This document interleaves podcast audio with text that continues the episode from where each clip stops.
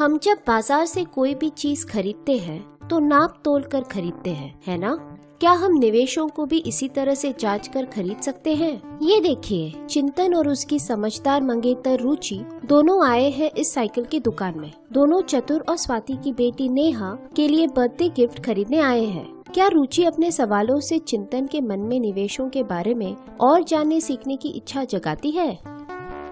प्रमाणम प्रस्तुति। ये देख रुचि नेहा के लिए ये महँगी वाली साइकिल अच्छी होगी। इसके बारे में दुकान वाले को पूछते हैं। अरे रुको दुकान वाले को पूछने से पहले देखते हैं इसकी ब्रांड स्टाइल मजबूती क्या है और कितने गियर्स है। वाह लगता है तुम पूरी रिसर्च करके आई हो। पैसे दे रहे हैं तो जानकारी तो रखनी चाहिए ना। अच्छा बताओ उस दिन तुम्हारी क्या बात हुई चतुर से? हाँ मैं बताने वाला था। हम म्यूचुअल फंड्स के बारे में बात कर रहे थे।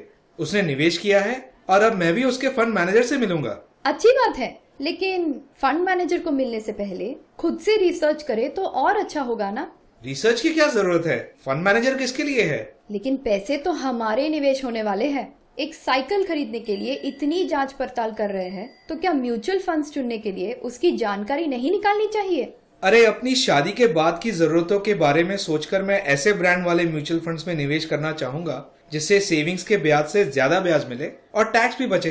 हाँ चिंतन ब्रांड तो ज़रूरी है लेकिन चाहे टैक्स बचे या नहीं म्यूचुअल फंड्स के अंदर की कंपनियाँ या इंडस्ट्री आर्थिक रूप से मज़बूत होनी चाहिए। वैसे ही जैसे हम इस साइकिल की मजबूती को जाँच रहे हैं। अच्छा रुचि ये साइकिल मज़बूत तो लग रही है लेकिन इसके मेंटेनेंस के खर्चों का क्या? वही तो कह रही हूँ ब्रांड मजबूती के अलावा हम ऐसे साइकिल को चुनते हैं जिसके मरम्मत का खर्च कम हो। वैसे ही म्यूचुअल फंड्स के भी संचालन के खर्च होते हैं जैसे कमीशन फ़ी वगैरह। ये सब कम से कम हो तो ज़्यादा से ज़्यादा मुनाफा हमें मिलेगा। हाँ बिल्कुल। एक काम करते हैं। हम दोनों चलेंगे फंड मैनेजर के पास। वो भी पूरी रिसर्च करके। अब चलो मैडम रिसर्चर साइकिल खरीद के निकलते हैं। हाँ हाँ। नहीं तो पार्टी मिस हो जाएगी।